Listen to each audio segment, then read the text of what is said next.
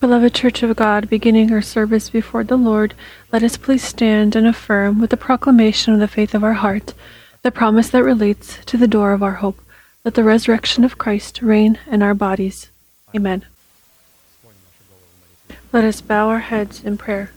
Dear Heavenly Father, in the name of Jesus Christ, we are grateful to your holy name for this once again presented privilege to be in this place that your hand has outlined for the worship of your holy name, and so allow your inheritance in the name of the blood of the covenant to be lifted to heights higher than us, and to break all burden and sin that binds us. May in this service be cursed as before all the works of devil, illnesses, poverty, premature death, demonic dependencies, all forms of fears, depression, destruction, selfishness, ignorance. All of this let it depart from the tents of your holy people and stand, Lord, on the place of your rest, you and the ark of your might. And may your saints be clothed in your salvation, and may they rejoice before your countenance. Give us more from your Spirit. Fill us with your Holy Spirit, and allow us to find your holy countenance. We thank you that this service is presented into your divine hands by Apostle Arkady, and we ask you to continue to lead it with your high and uplifted hand Almighty God, Father, Son, and Holy Spirit. Amen. May you be blessed. Please be seated.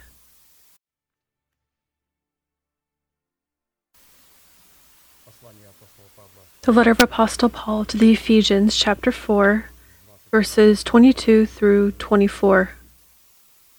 That you put off concerning your former conduct the old man which grows corrupt according to the deceitful lusts and be renewed in the spirit of your mind, and that you put on the new man, which was created according to God in true righteousness and holiness of truth, the right to set aside our former way of life, to clothed to be clothed in a new way of life.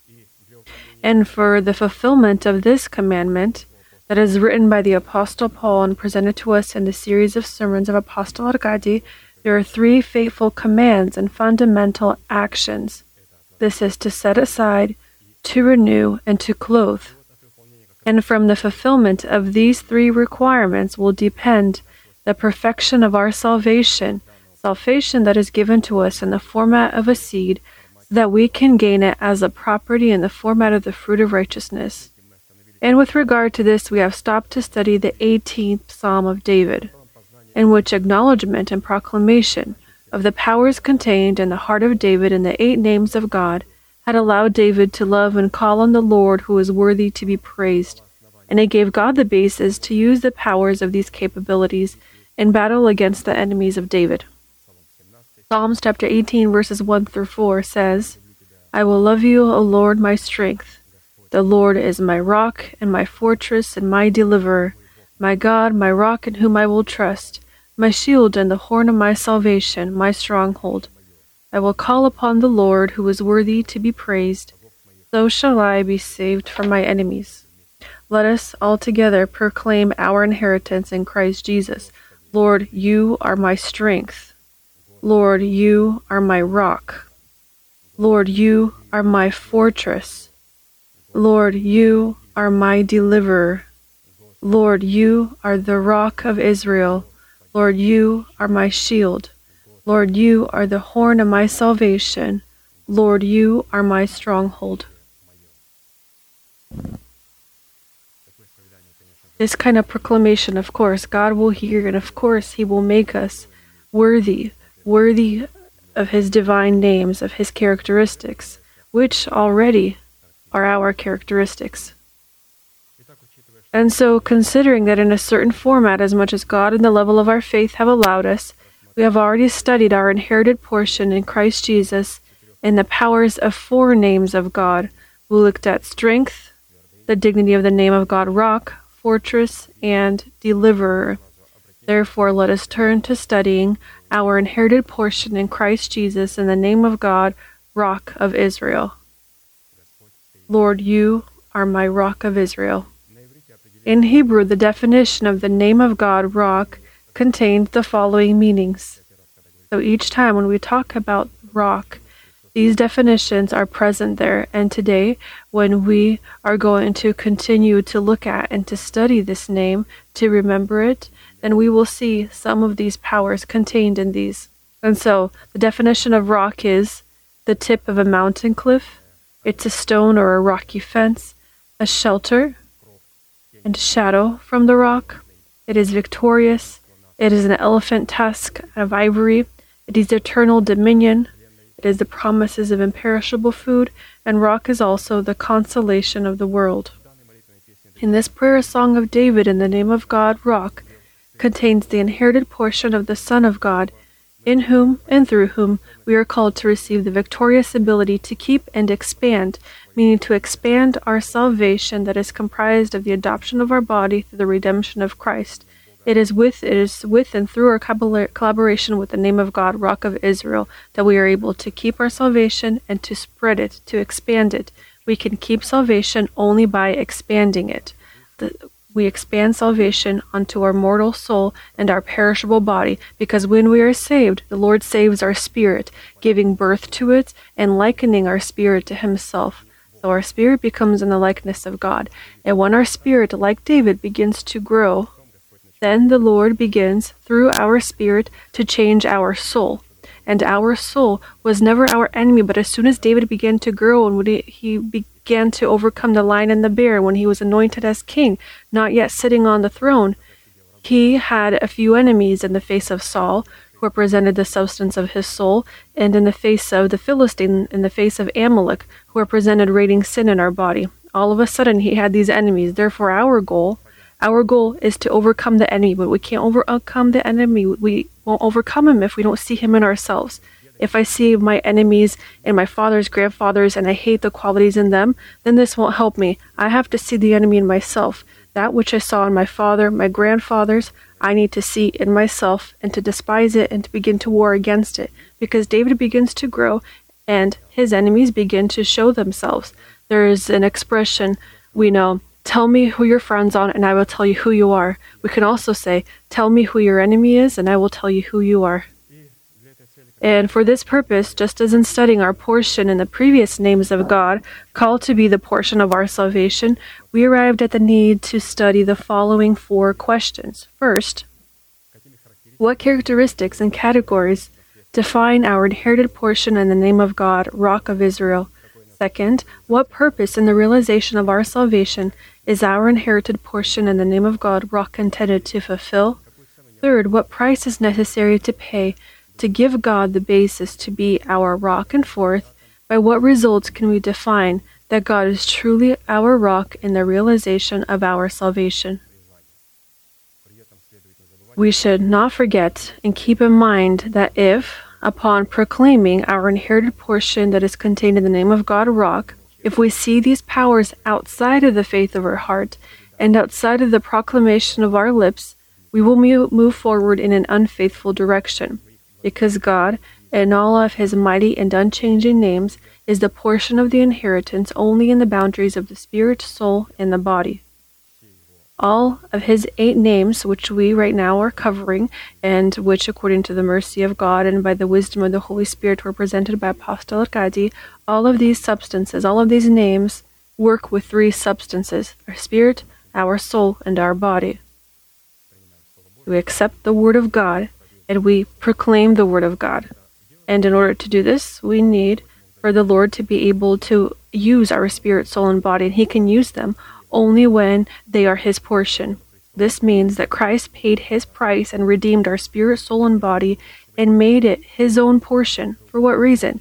So that then He can use, um, uh, we can use our body, which in the format of our spirit, which ex- which accepts the word in the format of the soul and in the format of our body, when I proclaim with meek lips the faith of my heart. And so, what am I using? My spirit, my soul, and body. The Lord redeemed us and take, has taken us into His portion so that He can use our substances so that we can begin to uh, reign. And if people don't believe, if they don't believe in full salvation, that the Lord wants to adopt their bodies, then they don't enact one of the important uh, substances, their body. Imagine the body is the only apparatus that God can hear. Because right now, when I'm me talking to you right now, I'm using my body to speak to you. What if I speak to you, speaking my spirit? Right now, I'm speaking my spirit. And will we get far with this? We won't get very far with this. I need to use my body. And in order to use my body, we need to say that my body is the portion of God. We need to see that God wants to adopt our body at the door of our hope. Our hope, meaning Christ is coming. And this is our hope. And at the door of this hope, right before his descent, the Lord says that he wants to demonstrate his power. His power in his word, he said, I swear to you that without blemish I will keep your spirit, soul, and body. Lord, I don't understand. You meant my body? My body without blemish? I'm, I'm looking in the mirror. Without blemish, are you talking about somebody else? He says, No, I swear that I, at the day of my coming, in your spirit, soul, and body, promise that there will be no blemish, I swear to you. I will do this before my coming. And according to the inspiration of the Holy Spirit and the wisdom of the Holy Spirit that He gave to our apostle, this truth was uncovered for us, and it was explained well. All right, now we are looking at the second question we've stopped to talk about. We'll once again read it. What purpose? What purpose in the realization of our salvation is our inherited portion in the name of God, Rock of Israel, intended to fulfill? And the first purpose that we have already talked about, it sounds like the following The purpose of a portion in the name of God, Rock of Israel, dwelling in the heart of a disciple of Christ, is called to give us living water to quench the thirst of our new man, in whom we are called to demonstrate the holiness of God toward the disobedient sons of God. The Lord wants to quench the thirst of our new man, but for this it is necessary to demonstrate the holiness of God. And how do we demonstrate the holiness of God toward the disobedient sons of God? Only when our obedience is fulfilled. It turns out that to demonstrate the holiness of God towards the disobedient is simply to be obedient. Therefore, when we come to service and we come, we listen and accept the word that we hear, we are demonstrating holiness. You will say, What kind of holiness? You're simply sitting and listening to the preacher. Yes, to simply sit and listen. There are very few who are able to do this to sit and listen to a preacher, to not control, to not critique, but to listen and together with him to be filled with the word of God. This is a very this is a quality that very few people few people have, and this is a demonstration of holiness of God. Let's move on to the second purpose of the portion in the name of God, Rock of Israel, dwelling in the heart of a disciple of Christ. It is called to make our hearts wiser than the wisest of the earth. Well, of course, we want to be wise, wiser than all the wisest of the earth. And let's take a look at who are these wisest out of all, wiser than the wisest of the earth. Proverbs 30, 24 through 28. There are four things which are little on the earth, but they are exceedingly wise. Exceedingly wise. Wiser than the wisest. Who are these little that are wiser than the wisest? The ants. The ants are a people not strong, yet they prepare their food in the summer. The rock badgers. They're a feeble folk, yet they make their homes in the rocks. The locusts have no king, yet they all advance in ranks. The spider skillfully grasps with its hands, and it is in kings' palaces. We should note that in this proverb, the category of God's chosen remnants and their wisdom are presented in the image of rock badgers who build their homes in the rock or on the crags. And this is one of the four components that yield a wise heart. Therefore, our heart will be exceedingly wise with the presence of all four of these components. Because without the union of these components with one another, we cannot build our house on the rock or on the crag. With regard to this principle, it was necessary for us to study the union of these four components that yield a wise heart. And so the first condition that makes our heart wise and participates in building our house on the rock is fulfilling the calling of ants, of which is said, They are a people not strong, yet they prepare their food in the summer.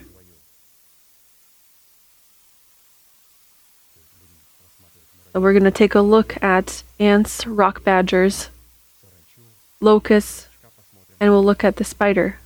The spider, whom Scripture says they are little, but they are wiser than the wisest. And then Scripture offers us to look at all of them together. That if we can unite all these components together, then we will be wiser than all of the wisest on the earth. Individually, we can't look at them. First, we'll look at them individually, then we'll unite all of them together into one. And so, well, who are these ants? The ants that are not strong, yet they prepare their food in the summer. There is a place of scripture, Ecclesiastes 3 1 through 2. To everything there is a season, a time for every purpose under heaven, a time to be born and a time to die, a time to plant and a time to pluck what is planted. To be like ants and prepare our food in the summer, and thus cherish time so that we call on God when He is near it's necessary to consider hearing the word of God a greater gift than the gold of Ophir. So, an ant, what does he do? He prepares his food in the summer, or we prepare this food. We accept the word that we hear so that what? So that then we can call upon the Lord when he is going to be very near. Example of Pharaoh. On forehead he had a sign, a serpent, a cobra, wisdom. But in him there was no wisdom. There was there was no wisdom of an ant. Jeremiah forty six seventeen. They cried there, Pharaoh, king of Egypt, is but a noise. Yes, passed by the appointed time. What does this mean? He passed by the appointed time. This means that he did not consider hearing the word of God a great need or a necessity. He thought, why should I listen? Did you see I have a, I have a, I have a cobra, I have an intellect. I have a high IQ. You don't need to teach me. And then the harvest came, and Pharaoh opened his mouth. He was dismayed. What is happening? Where was wisdom? Where was the one that would answer questions? As the foolish virgin had said to the wise, Give us your oil. Why are they foolish? Because they were wise in their own eyes, and the wise said, So that there is no lack among us or you, go to the sellers and purchase this oil. In these words they said, You need to prepare oil in your vessels, so that then when the Lord comes you can call. You can call upon him. And they said, Well, give us your oil, be our teachers. And they said, You know what? If I give you my oil, then two things will happen. First, you won't receive anything, and second, I will lose what I have. Why don't you go to the person who plants the word? What is necessary to do this? Oh, for this, you need to acknowledge the status of Zion, the church. You need to acknowledge the status of this person who represents the fatherhood of God, to cleanse your conscience from dead works, from a blemished conscience, to place the teaching of Christ there, and then to call on God when he comes very near. And so they came, and t- they came and done, did this. Therefore, the ants have this very interesting action that they perform. They prepare their food so that when the Lord will be very near and begin to call with those truths and those labors that are found in his heart. There is a kind of fable out there.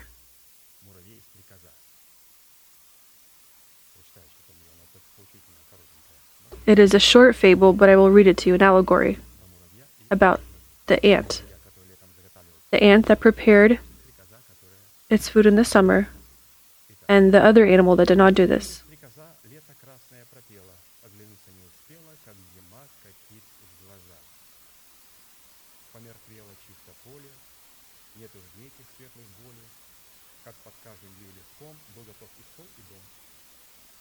The ant had prepared its food in the summer. The dragonfly didn't. Hunger is coming. The dragonfly does not sing out among this in the winter. She is she can't sing with an empty stomach.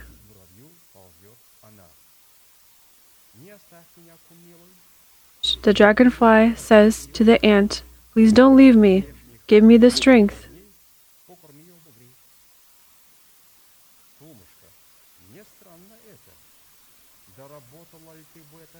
And the ant asked, Did you work in the summer?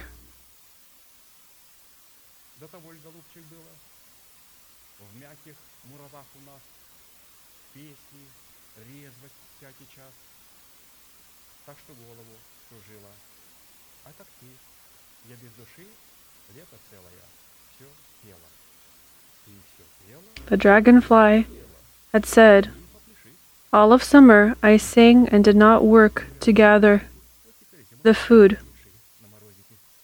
then, and then the ant taunts the dragonfly, If you sang all of summer without preparing the food, now go out and sing in the winter. This is a small fable that shows us how important it is to prepare food when it is given. And the Lord gives it in the summer. The day that is pleasing to the Lord. When is the day that is pleasing to the Lord? When we hear the word of God. Right now, we are in a day that is pleasing to the Lord, and we are preparing this food, preparing it so that when the Lord comes near, we begin to proclaim the faith of our heart. This was the first component.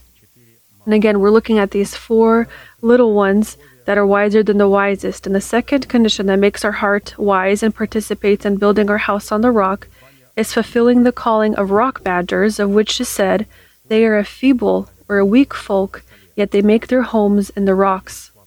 Why are they weak? What is this feebleness of these rock badgers? Matthew 5 3 Blessed are the poor in spirit, for theirs is the kingdom of heaven. To become poor in spirit and in this manner give God the basis to give us his power, it is necessary to consciously and voluntarily, through the cross of the Lord Jesus, to die to our nation, the house of our Father, and the corrupt desires of our soul. This is what this uh, weakness or this poverty is of these rock badgers.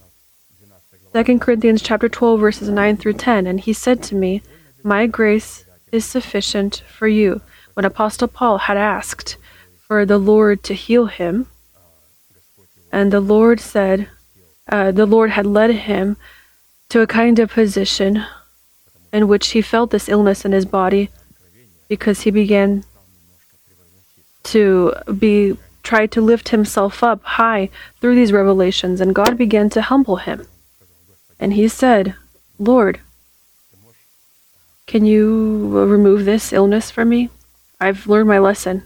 And the lord said paul my grace is sufficient for you.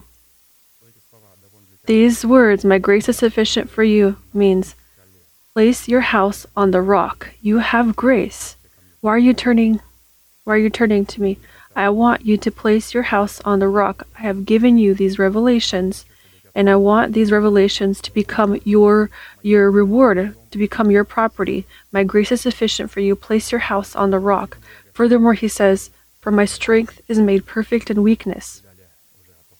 And therefore, Apostle Paul says, Therefore, most gladly I will rather boast in my infirmities that the power of Christ may rest upon you upon me. Therefore I take pleasure in infirmities and reproaches and needs and persecutions and distresses for Christ's sake. For when I am weak, then I am strong. So, when I am weak, then I am strong. This is under the condition of the presence of grace in the name of God, rock. So, not in all weakness there is the power of God. In weakness there is the power of God if a person has grace. And this grace reveals itself in the name of God, rock. That's how we become heirs of this name, Lord, you are my rock of Israel. So our power is fulfilled in our weakness.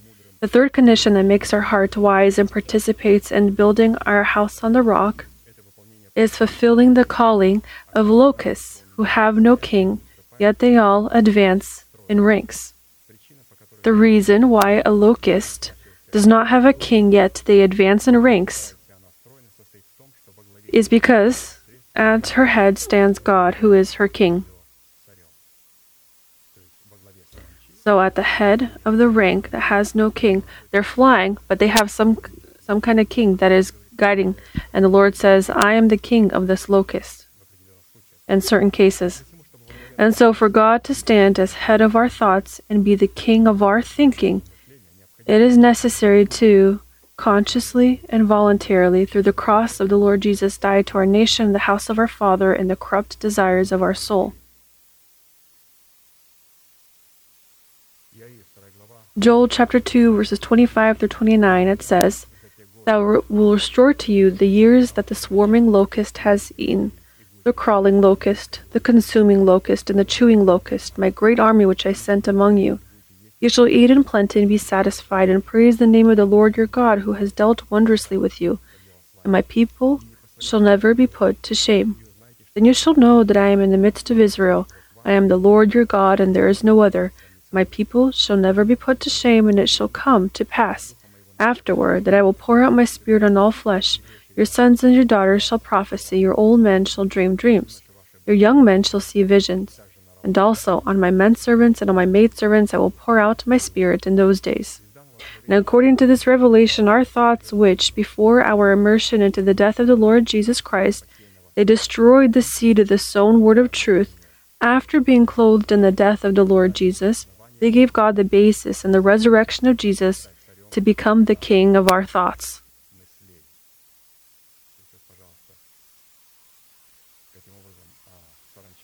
This is how the locust can be the army of God. Again, only after our soul is immersed into the death of the Lord Jesus, then the Lord becomes the king of our thoughts. Under these locusts, we mean our thinking, our thoughts. And our thoughts, they're either going to destroy us or they're going to be God's army that fulfills his intentions. But for this, it is necessary for them to have a king, either the Lord or some kind of demonic prince, because out of hell there also arise locusts that produce a certain kind of work. So, who is our king? Who is the king of renewed thinking? We are talking about these little as the renewed thinking. And the fourth condition that makes our heart wise and participates in building our house on the rock is fulfilling the calling of a spider that skillfully grasps with its hands and is in the king's palaces. Matthew chapter 12, verses 35 through 37. A good man out of the good treasure of his heart brings forth good things, and an evil man out of the evil treasure brings forth evil things. But I say to you that for every idle word men may speak, they will give account of it in the day of judgment. For by your words you will be justified, and by your words you will be condemned. To fulfill the condition expressed in the ability of a spider to skillfully grasp the web, and end up in the king's palaces and penetrate into the royal treasury of God, it is necessary to proclaim the faith of God that dwells in our heart. So, in this little spider was shown how he skillfully grasps using the web and ends up in the king's palaces of God. This is when we proclaim the faith of God that dwells in our heart. And to summarize the purpose of our portion in the name of God, Rock of Israel, that dwells in the heart of a disciple of Christ, it is called to fill our heart with such wisdom that will cause us to be the wisest of all the earth.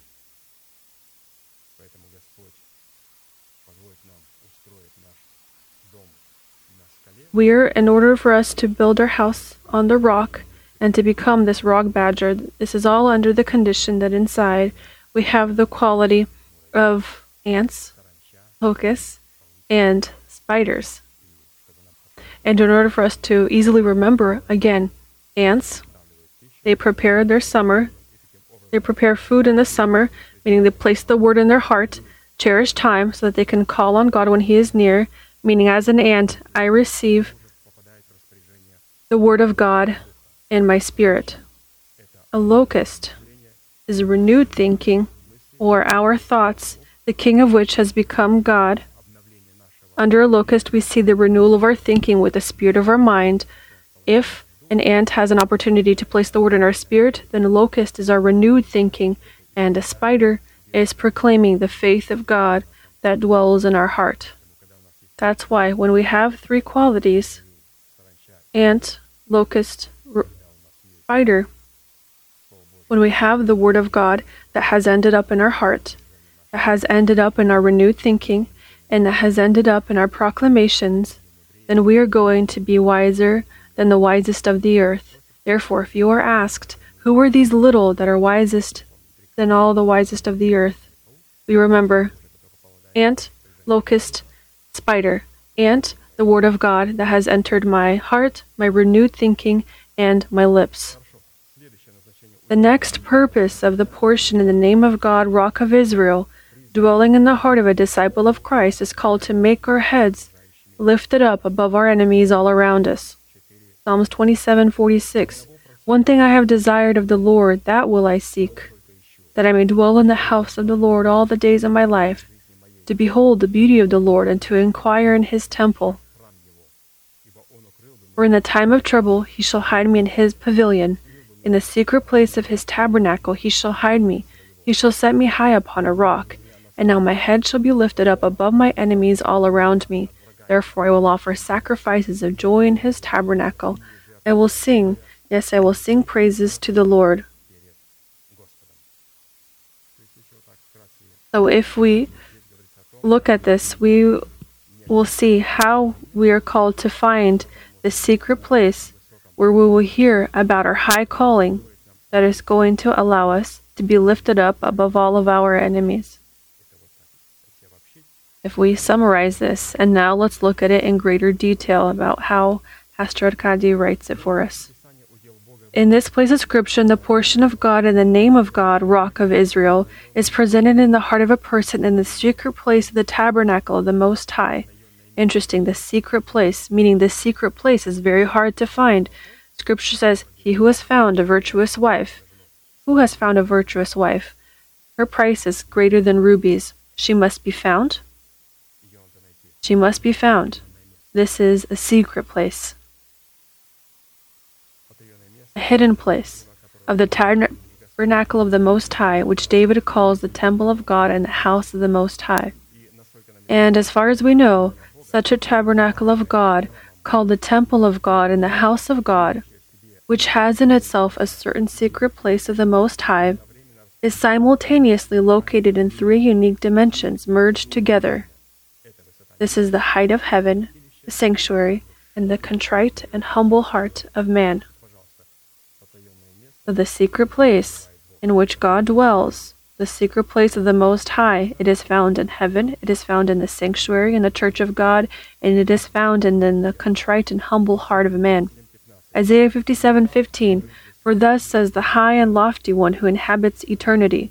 So when the Lord says, I am high and lofty, high and lofty, we see him as the rock of Israel, who inhabits eternity, whose name is holy. I dwell in the high and holy place, with him who has a contrite and humble spirit to revive the spirit of the humble and to revive the heart of the contrite ones. Isaiah 57:15.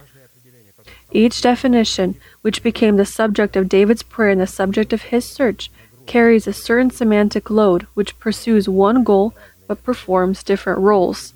And the subject of David's prayer petition and his search is so important in the fulfillment of our salvation that David says, I ask only one, and only that I seek.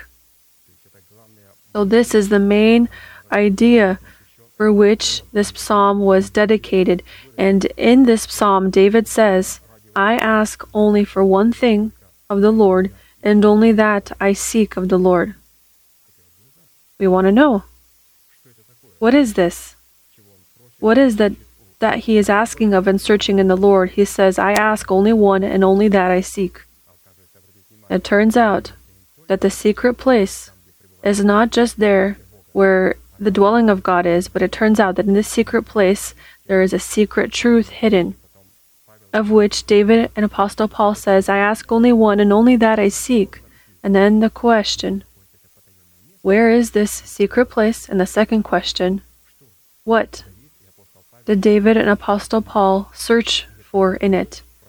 For they both say, I ask only one, and only that I seek. And so the question, what is he asking for, and what is he searching, and where is he searching? All of this is hidden from our eyes. And the subject of David's prayer petition and Apostle Paul in the search is not evangelization of the world or the exercise of the gifts of the Holy Spirit or material prosperity or the opposition to earthly powers and the introduction of church members into political or power structures. It alone is our calling, expressed in our highest calling and our highest election. This is the one thing that he sought. This is the highest calling and highest election. 2 Peter chapter 1 verse 10 through 11. So Apostle Peter also taught this. Therefore, brethren, be even more diligent to make your call and your election sure. For if you do these things, you will never stumble, for so an entrance will be supplied to you abundantly into the everlasting kingdom of our Lord and Savior Jesus Christ. Free entry into the eternal kingdom of our Lord and Savior Jesus Christ is a subject of David's prayer petition in his search, which is directly related to the affirmation of our calling and our election expressed in the achieving of the goal of our calling. Now, what is then our calling and our election, and what is the purpose of our calling? Because our calling, which we select, is going to come from our calling and election. And so we're going to look at what is our calling and our election. Our calling is a certain rank and dignity, and the higher the rank, the higher will be the honor of our rank and our dignity. And our election is what we choose, the goal that we are striving for, and the price that we pay for our calling. And the purpose of our election is to fulfill the perfect will of God, which yields our calling, that is comprised of the fact that the resurrection of Christ will reign in our body and clothe our body in the resurrection of Christ.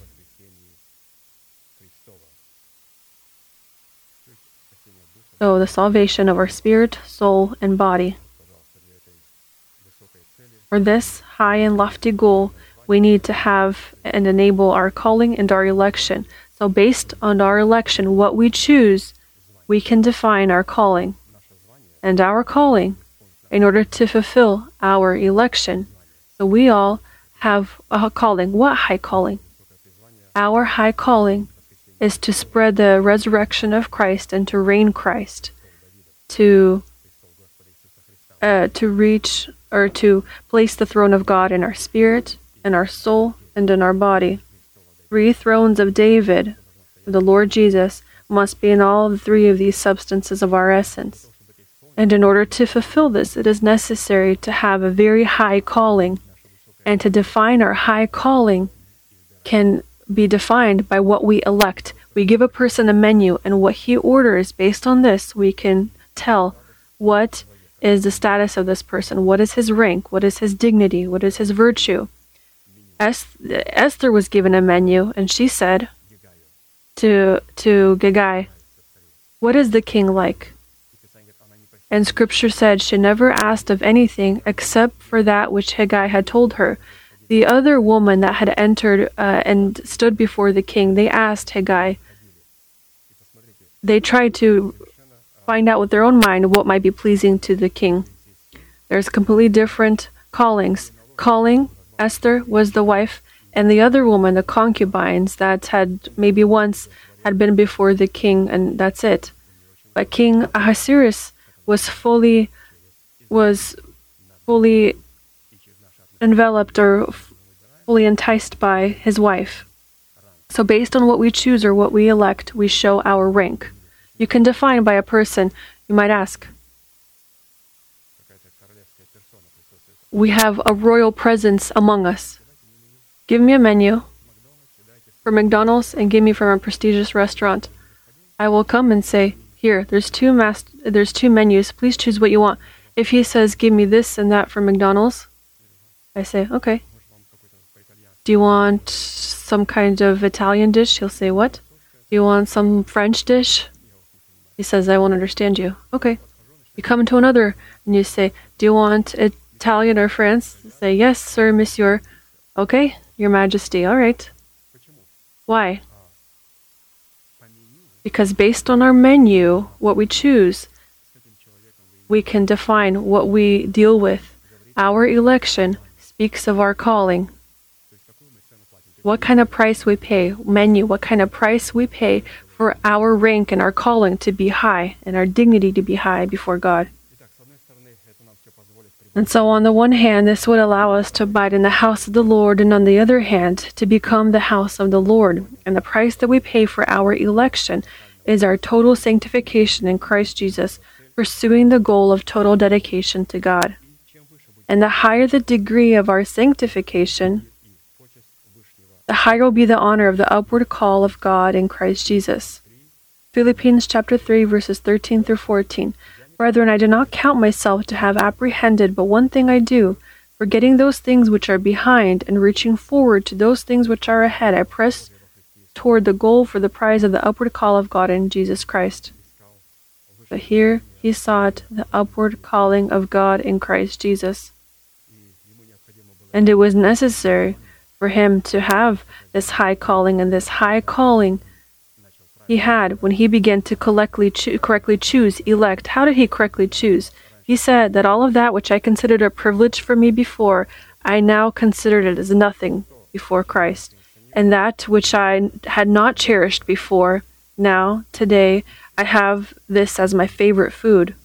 So he, through his election, through what he has selected, he has shown his high calling in Christ Jesus, his dignity, which would allow him to be with the Lord, and not just together with the Lord. It is from this position that we are going to be able to destroy all of our enemies, to be lifted up above them, as David had said, that the Lord will lift me up and then will destroy my enemies. On the one hand, to lift up our head over the enemies that surround us is to cast out from the throne in our body, which is the rod of our lips, the old man, in order to give God the foundation to build in our body the power of life led by Christ. The Lord lifts up our head over our enemies in order to destroy our enemies, to destroy or free our lips from the old man. And this won't happen until we show our high calling. And this is defined by what we select from the menu, our election. Do we select from the menu the casting out of demons, healing, uh, healing evangelism, sanctification, dedication, that pursue the goal to meet with the Lord? And therefore, when we lift up our heads over enemies around us, we destroy the old man. And on the other hand, to lift up our head over the enemies around us is to depose in the midst of the remnant chosen by God the power and the deeds of the uncrucified flesh in the face of carnal people. Therefore, when in the church there are people that have a high calling, through their election, through their sanctification and dedication, they are Their heads are lifted up over the enemies around them. And to summarize, the purpose of our portion in the name of God, Rock of Israel, dwelling in the heart of a disciple of Christ, is called to affirm our election and calling, to open free entry into the eternal kingdom of our Lord Jesus Christ, in the boundaries of God's chosen remnant, who is the house of God and the rock of God. This was the interesting third component where we highlighted for ourselves several words our calling, our election. And the goal of our calling is, or what we elect, is to have the highest calling in Christ Jesus. When we have the highest calling in Christ Jesus, it is only this calling in Christ Jesus, this high calling, that is able to help destroy and cast out the enemies from their thrones in us. So, this promise, let the resurrection of Christ reign in our bodies, amen. This doesn't. Now, can we explain how much? What is this going to cost to speak this proclamation, to take, to overthrow from our lips the old man? I must have a high calling, the calling of the Lord Jesus Christ. And my high calling and my status before God is defined by what I elect or select in the menu, based on my relationship to this. The fourth purpose of the portion, the name of God, Rock of Israel, dwelling in the heart of a disciple of Christ, it is called to be for him a rock and fortress of powers with which God will lead us and guide us in order to deliver us from our enemies. So here, the rock is presented for us in the rock and fortress of powers. Psalms 31, verses 1 through 8. To the chief musician, a psalm of David, In you, O Lord, I put my trust. Let me never be ashamed. Deliver me in your righteousness. Bow down your ear to me. Deliver me speedily. Be my rock, a refuge, a fortress of defense to save me. For you are my rock and my fortress. There, here he has called upon the name of the Lord. You are my fortress. He says, For you are my rock and my fortress. Therefore, for your name's sake, lead me and guide me. Pull me out of the net which they have secretly laid for me, for you are my strength. Into your hand I commit my spirit. You have redeemed me, O Lord, God of truth. I have hated those who regard useless idols, but I trust in the Lord. I will be glad and rejoice in your mercy, for you have considered my trouble. You have known my soul in adversities, and have not shut me up into the hand of the enemy. You have set my feet in a wide place. We will remember that the phrase with which David's prayer song begins is addressed to the chief musician, by which is meant the Holy Spirit dwelling in the heart of David as Lord and ruler of his life.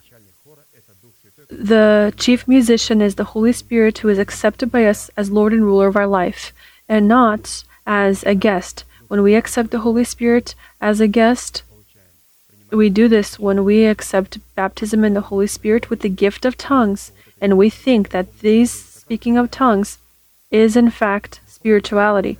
Spirituality is the spirit of Christ, the character of Christ. And spiritual manifestations in the format of speaking in tongues is not spirituality. Therefore, when a person thinks that he is praying in tongues, he has become spiritual. For this person, the Holy Spirit is a guest. But a person that has the Spirit of Christ, the character of Christ, in him, the Holy Spirit is the chief musician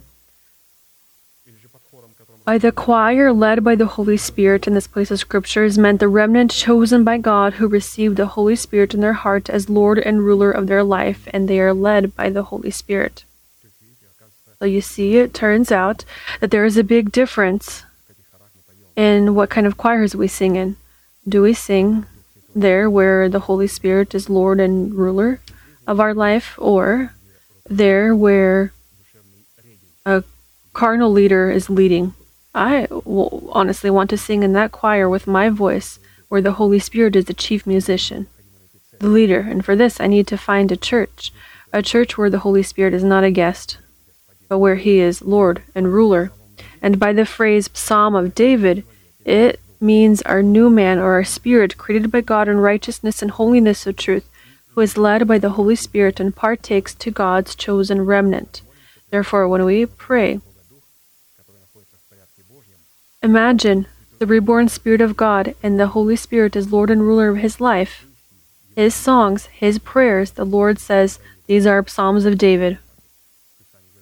What scripture says, I pray, Lord, and he says, this is a psalm, this is a psalm of David. This kind of order, such an order often given at the beginning of David's prayer petition, indicates a union of three sovereign parties from the position of which David, as a warrior prayer, is called to exercise his prayer. This is the union of the new man with the Holy Spirit, with the remnant chosen by God, which is led by the Holy Spirit.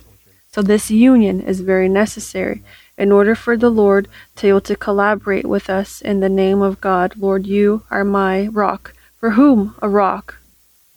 For a person that has a new man, a spirit, somebody that is with the remnant chosen by God and is led by the Holy Spirit. It follows from David's prayer that the enemies who secretly set him nets are worshippers of vain idols, represented by people who belong to the category of legalists who reject righteousness by faith and who live among the remnant chosen of God, just like tares, and up to a certain time grow on the same field among wheat. Nets, secretly laid out by worshippers of vain idols, are questions posed by worshippers of vain idols in such a way as to catch David in the net, which will be his answer.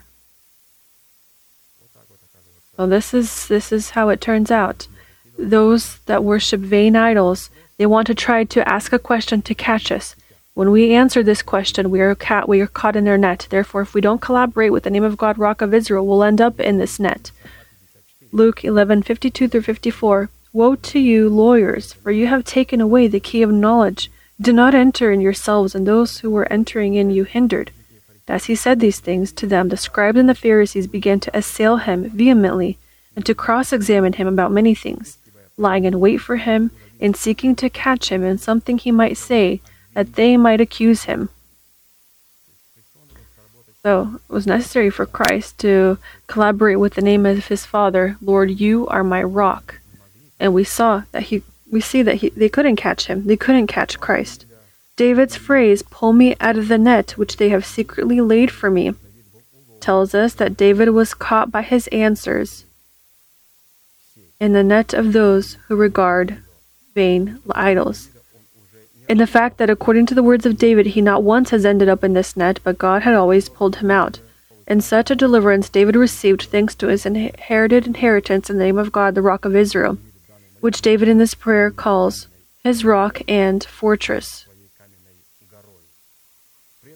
It should be borne in mind that any of our answers or any word that we have spoken, whether to people or to God, is a net into which we catch ourselves. Considering that in contrast to the nets of worshippers of vain idols, behind which the organized forces of darkness exist, there are nets of the kingdom of heaven, which in this prayer petition are represented in the rock and fortress of the Most High. So I either am found in the nets of the kingdom of heaven, or I am found in the rocky fortress these are the snares in which are the nets in which I am caught, or I am in the nets of those worshippers of vain idols. In practice, nets of worshippers of vain idols are on our end answers to such questions of ours that we drive ourselves into a dead end. Instead of driving worshippers of vain idols into a dead end as Jesus had done. The reason that we get into the net of worshippers of vain idols through our answers to their questions is that when we answer, we act not under the guidance of the Holy Spirit, but under the guidance of our knowledge and our experience.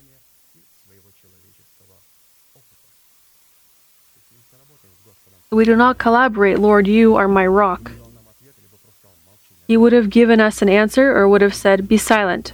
But we try to depend on our knowledge, on our experience, and we then find ourselves in the nets of vain idols or worshippers of vain idols.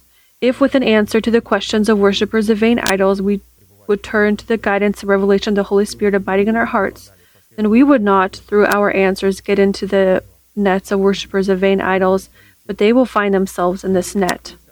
There are questions addressed to us to which the Holy Spirit does not want to give an answer to those who seek evil for us. And there are questions that the Holy Spirit will give us the answer to. We need to learn one thing that silence is also the answer, and sometimes a more eloquent one. What can we highlight for ourselves here so that we don't end up in the nets of worshippers of vain idols with our incorrect answers.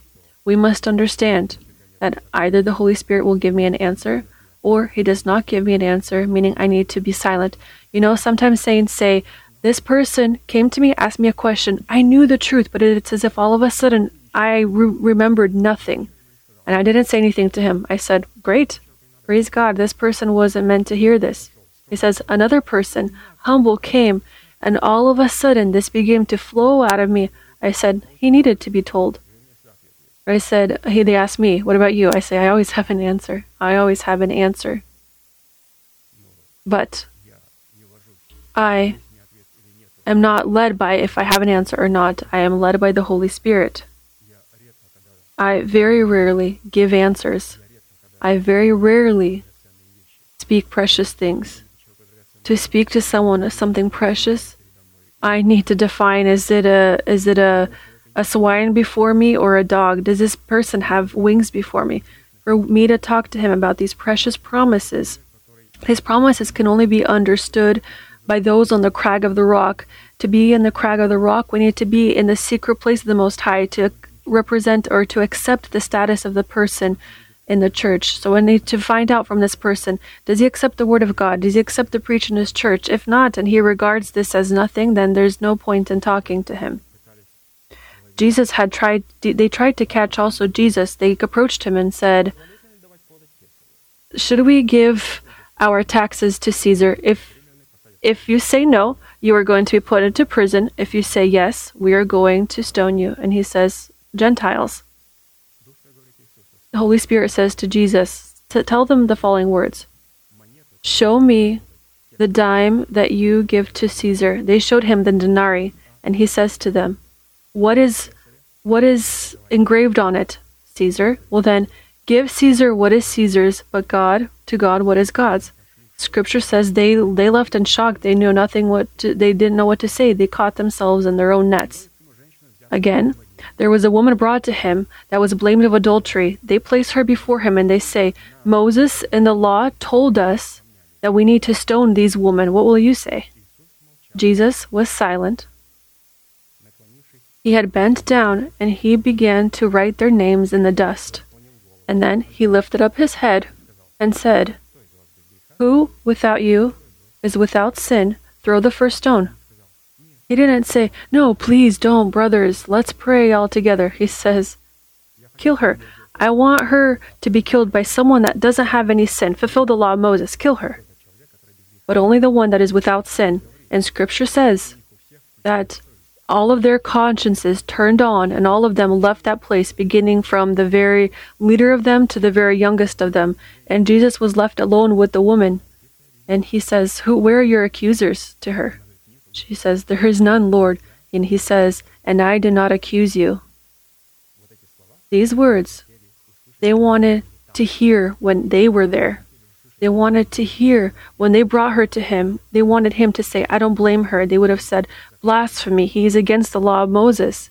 He gives them an answers, catches them in their own nets, and then they leave. And when he's left alone with this woman, he says, I do not accuse you. Go and sin no more. Interesting things and ways in which Christ tried to be caught. We're also going to try to be caught. That's why we need to understand so that we don't end up in these nets. We need to use the name of God. Lord, you are my rock of Israel. This is first. Perhaps we might be silent. If we provide an answer, we think, Lord, give me the desire to give this answer and give me give it to me in the format of these truths that will illuminate me. If I don't remember, then I won't say anything. Just encourage this person to come to church, we can say, You can come to church and, and hear these answers. There, it is going to be explained to you far better. This is a great answer, and you have not caught yourselves in their nets.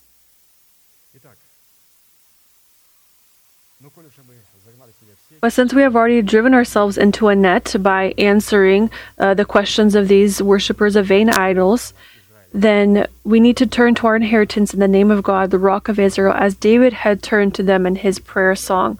And in his prayer song, uh, we will highlight 10 consecutive steps that this prayer consists of. So, this is how we can leave or be freed from the net that we have been caught in by collaborating with the name of God. Lord, you are my rock of Israel. Well, first, again, 10, 10 steps. We have been caught in these steps, or these nets. Now we need to exit these nets. First, David, as a warrior prayer, built an altar in accordance with the requirements of God's statutes or laid the legal foundation for his prayer. And this foundation was that on the one hand, he allowed the Holy Spirit to be the initiator and participate in his prayer, and on the other hand, he brought evidence of his involvement in the choir in the face of the wife, the bride of the Lamb, who is ruled by the Holy Spirit. He said, Holy Spirit, I want you to be the initiator of my answers, and I acknowledge you as the chief musician in my heart and the Lord and ruler of my life. Please forgive me that I have behaved to you as a guest. You didn't give me an answer, and I begin to begin an answer, and I begin to rely on my own knowledge. Lord, give me the wisdom that is contained in the Word of God. Forgive me, and I acknowledge you as Lord and ruler of my life. And we begin to leave these nets which we were caught up in due to our ignorance, which were prepared for us by the worshippers of vain idols. This is the first step. The second step, David proclaimed the faith of God dwelling in his heart and the dignity of trust in God with these words In you, O Lord, I put my trust. Let me never be ashamed. So, Lord, you are my trust he says. Third step, David spoke of his readiness to be delivered from the nets of worshippers of vain idols in accordance with the justice of God with these words Deliver me in your righteousness. Deliver me, Lord, or deliver me in your righteousness from these nets. Fourth, David knew the fact that for God to deliver him from the nets of those that worship vain idols, it was necessary for God to incline his ear to David's prayer. This is seen in the words of his prayer, in which he turns to God with the words Bow down your ear to me, deliver me speedily. From the position of God, to incline his ear means to demonstrate his favor toward the prayer of David as on a sacrifice that is pleasing to God. The Lord must incline his ear. And this happens when he demonstrates his favor, and he demonstrates his favor only when our sacrifice is pleasing to God. And we have already made four steps and here we approach to this fourth step, meaning, Lord, I want you to bow down your ear to me. How do, how do I be delivered from these nets? Someone bows down their ear to me and delivers me. Lord, I have ended up here. And the Lord says, I can bow down with my ear to you. When you have this favorable sacrifice and prayer that will allow me to demonstrate my favor towards you. Fifth, David in his prayer turns to the creative and authoritative formula with which God created the earth so that he could become a rock and fortress for David. Here is what he said He said, Be my rock of refuge, be my rock, be my rock of fortress, rock of refuge, a fortress of defense to save me, for you are my rock and my fortress, he says. So he began to collaborate with the name of God. Refuge, fortress of defense. Sixth, in his prayer, David recognized before God that he found himself in a net of those who worship vain idols because in his answers to their questions he did not turn to the direction of the Holy Spirit, and therefore he asks God to once again lead him. He says, Therefore, for your name's sake, lead me and guide me. This is us doing the sixth step, and we have uh, four more ahead of us. We are still found in these nets. In the sixth one, we say, Lord, He's bound down His ear to us. What can I do for you? We say, Lord, deliver me and lead me and guide me. Seventh, David summarizes the essence of his need with these words Pull me out of the net which they have secretly laid for me, for you are my strength. With these words, David once again emphasizes that his words, which are not based on the authority of the Holy Spirit, but on his experience and his knowledge, cannot be a fortress in which he could hide. Lead me out of the net. The Lord only leads us out through his word and Holy Spirit. We say, I will no longer rely on my experience, on my own knowledge. I have acknowledged the Holy Spirit as the chief musician. In my spirit, there are psalms that are sung. The Holy Spirit is silent, I am silent. He speaks, I speak. When the Holy Spirit speaks, he speaks wise things. He doesn't speak foolish things. Therefore, how do we know if, if I talked, if I spoken from the Holy Spirit right now or from myself? When we speak of from the Holy Spirit, then there will be present a certain wisdom.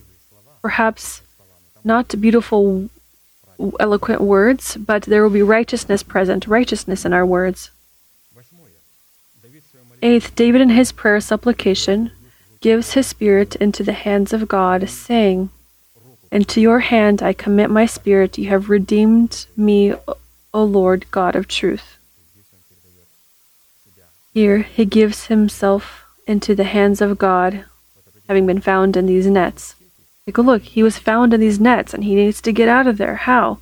We've read, Pastor says, first it's necessary to say, Lord, the Lord, the Holy Spirit, is my Lord and ruler. Then, I understand that I have fallen here due to my foolishness. Lord, I want you to bow down to me, bow down your ear to me. And he says, Bring a pleasing sacrifice that I may accept it. And now, he says, David says, Into your hand I commit my spirit. Deliver me. You have redeemed me, O Lord God of truth. These words Christ had spoken on Golgotha. I have committed myself, my spirit to your hands. The Lord gave himself up in these nets. He could have never been caught, but when he said, The hour has come for my son to be glorified, and the high priest says, I ask you the last time, Are you the Son of God? The high priest asked Jesus. He says, It is me. And therefore he said, Blasphemy. Have you heard him? He is worthy of death. Put these nets on him. Christ one time had provided an answer for us, so that he can be caught up in these nets and killed for us. Scripture says he was quiet a lot, he was silent a lot, and he was told, Why are you quiet when people speak poorly of you? Why are you silent? Ask one more question Are you the Son of God? He says, I am. That's it. Now he collaborated with the Holy Spirit. And when the Holy Spirit granted him the answers so that he can be found in these nets for us, he was caught up in these nets.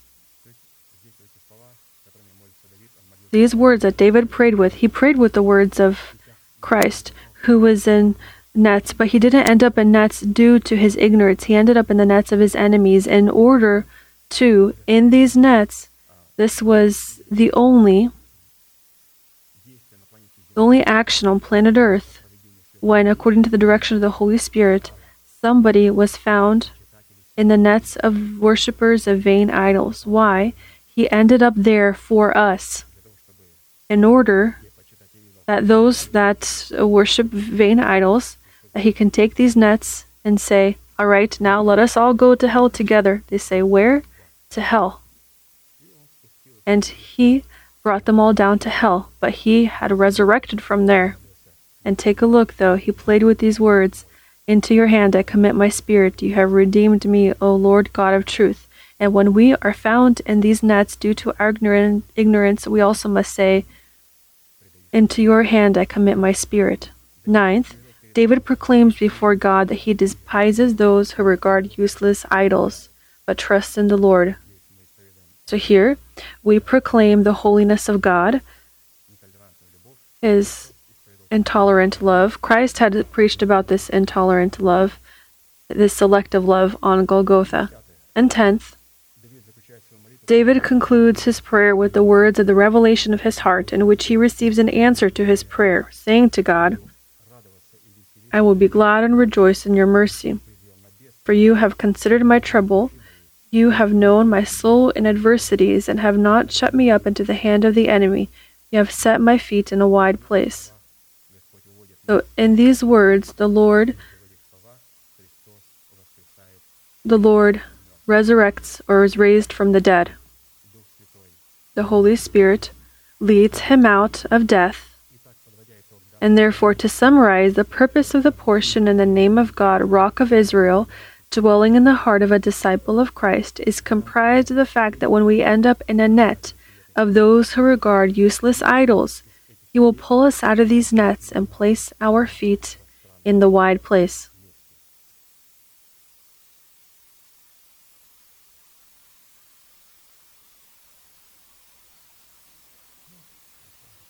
I think it'll be enough for today. We will leave room for prayer. We have heard uh, many truths today. We will have time to pray. Therefore, in these prayers, we're going to thank God for those truths and those revelations that we were able to hear and remember, which were placed in our heart many years ago, a few years ago, by Apostle Arkady, because the Lord places the revelations in our heart only through his representative or only through the person who plants this word for us. This person represents for us the fatherhood of God on earth, or is the apostle, the living apostle. He first builds our heart into the golden table of showbreads, and when it is built in the golden table of showbreads, then he places his revelations there. And when we listen to our pastor, we approach this table upon which lay these revelations and we place them in our mind so that then through using through our mind we can proclaim them. Someone had to place these breads on the table and then on the Sabbath, the next Sabbath, we have to remove them. Therefore it's very important. When we place this bread through the one who plants and through the water waterers, we are able to remove this bread, eat of it, and proclaim it in prayer. This is the order of the Sabbath that is very necessary for our understanding and our observation. May be blessed in your prayers and let us let us pray.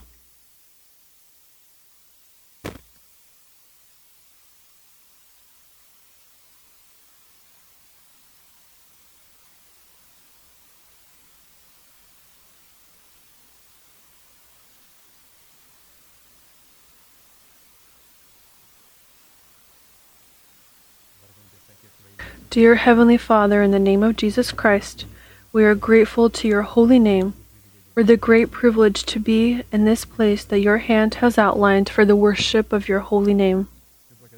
We thank you, Lord, that upon this place dwells the fear of the Lord, because the fear of the Lord dwells there where your truths dwell, where your commandments dwell, where the ancient path of goodness dwells. And we thank you, Lord, for your ancient words, for those words according to which you lived, and those words which have become our commandments and have become the standards according to which we live today, and in whom and through whom we hallow you, having demonstrated obedience to your word and to your commandments. We thank you, Lord, that your power is perfected in our weakness, and you have allowed us today to have the supernatural power that today is found in us, Lord. We thank you for the ability to prepare food in the summer, to prepare food and accept the food when you give it.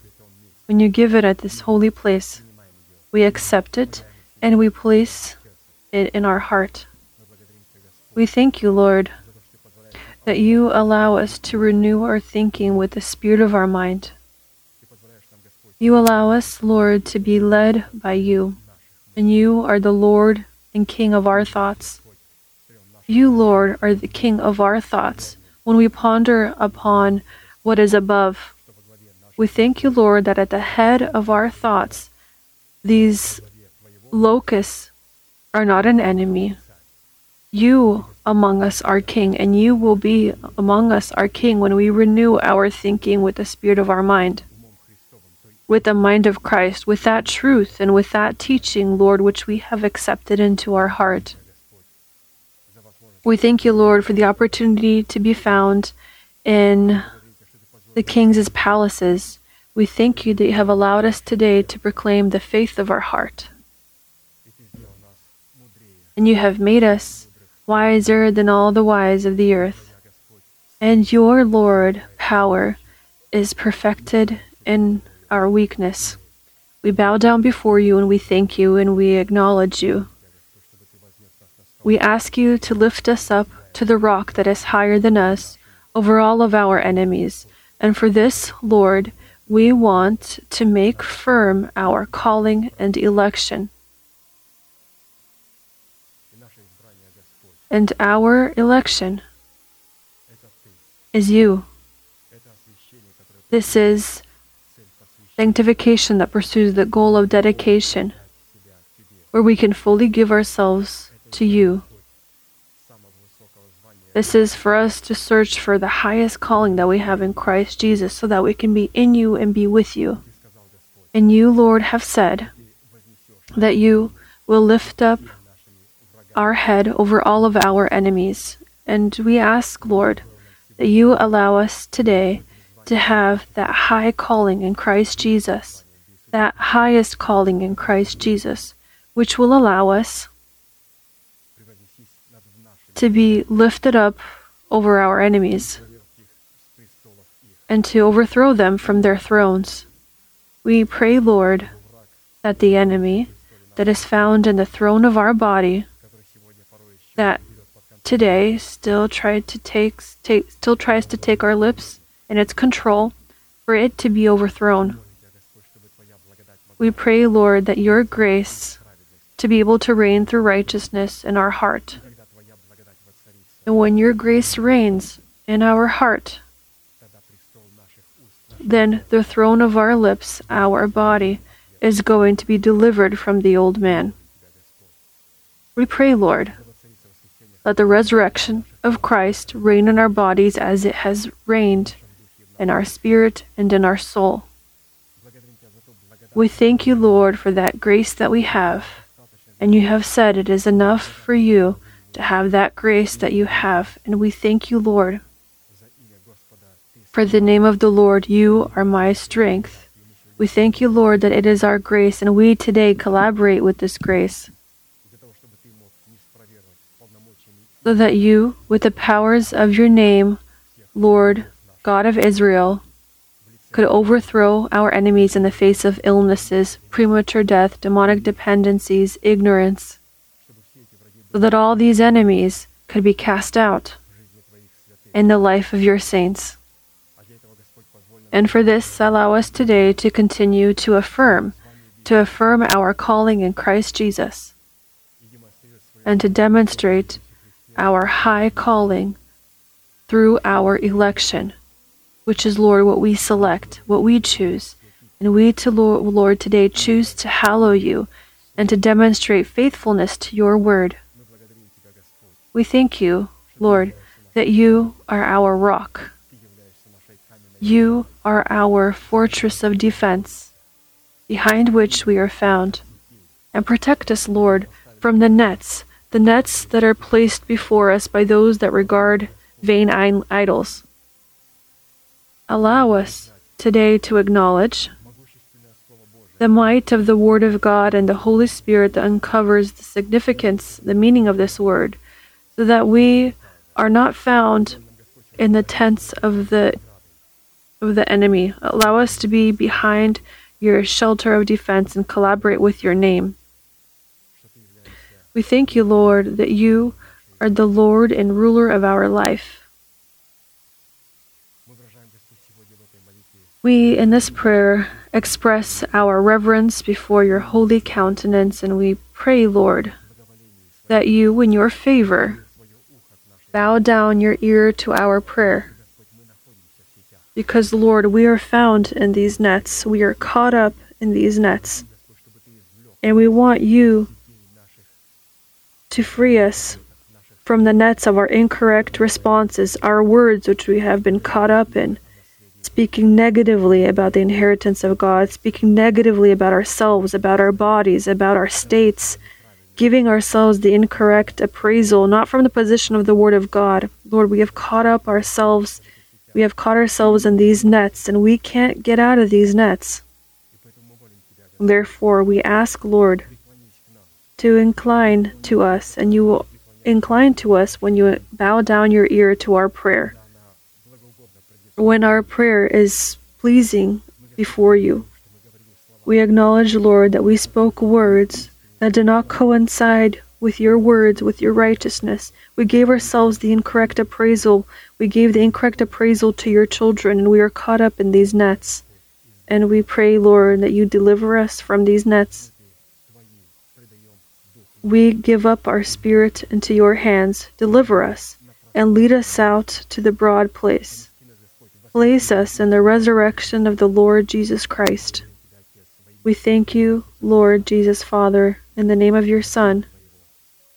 We thank you for your Son who for us gave himself up into the nets, and who for us had died, and who was raised by the power of the Holy Spirit and was freed from these nets.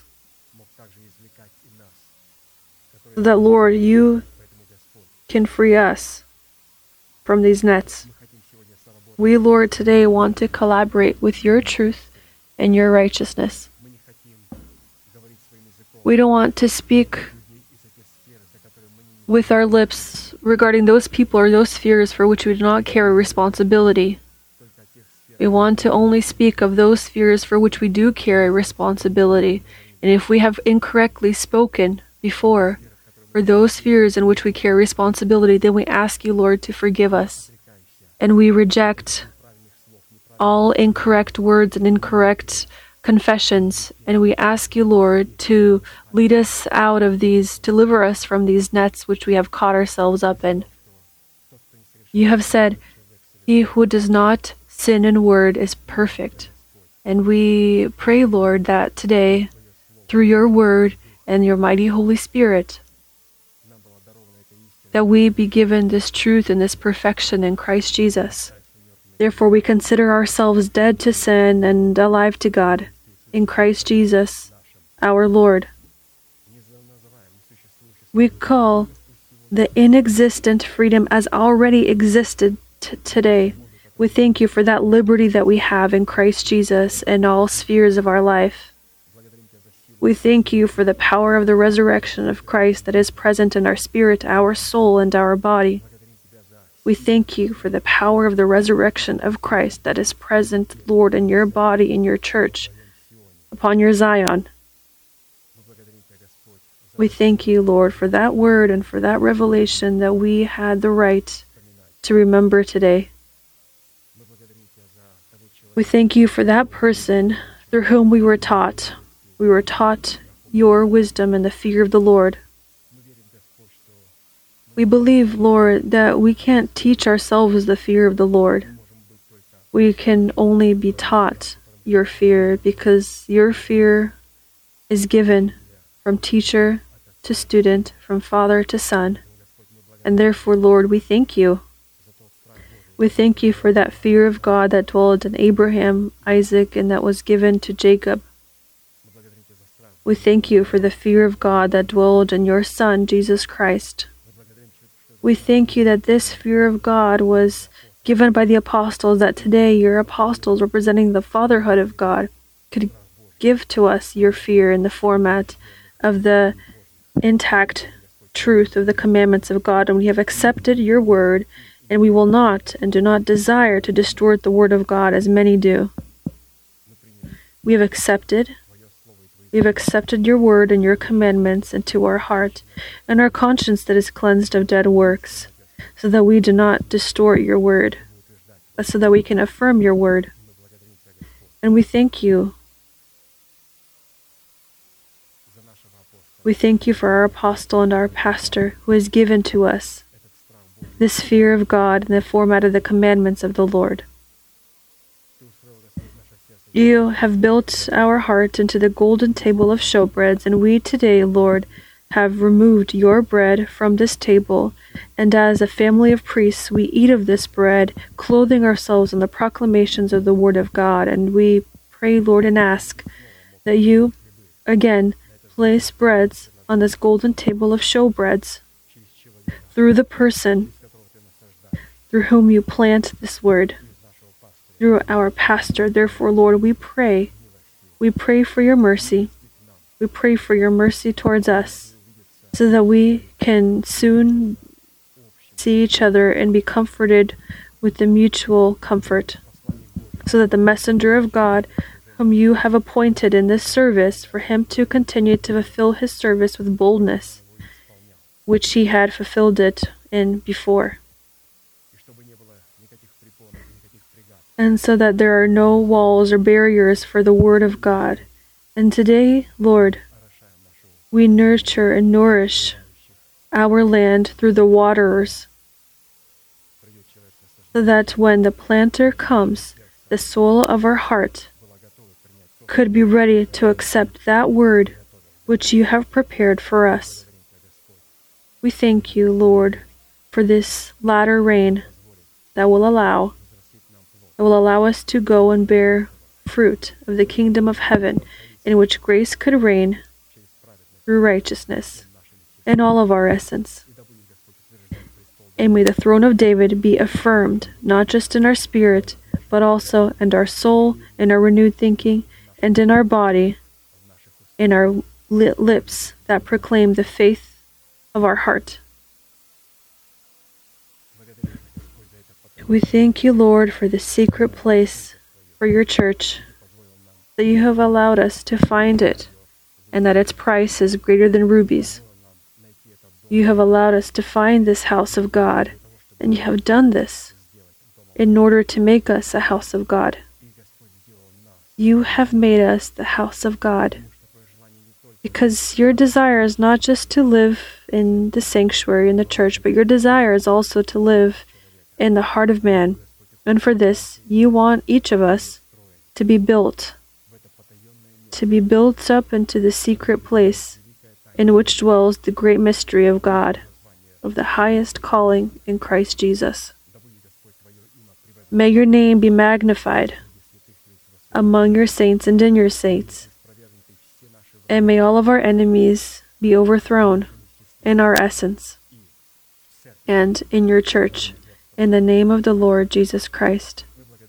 We thank you, Lord, for this service, and we ask and we pray, Lord, for the upcoming service, in which you will demonstrate the might of your word and the Holy Spirit.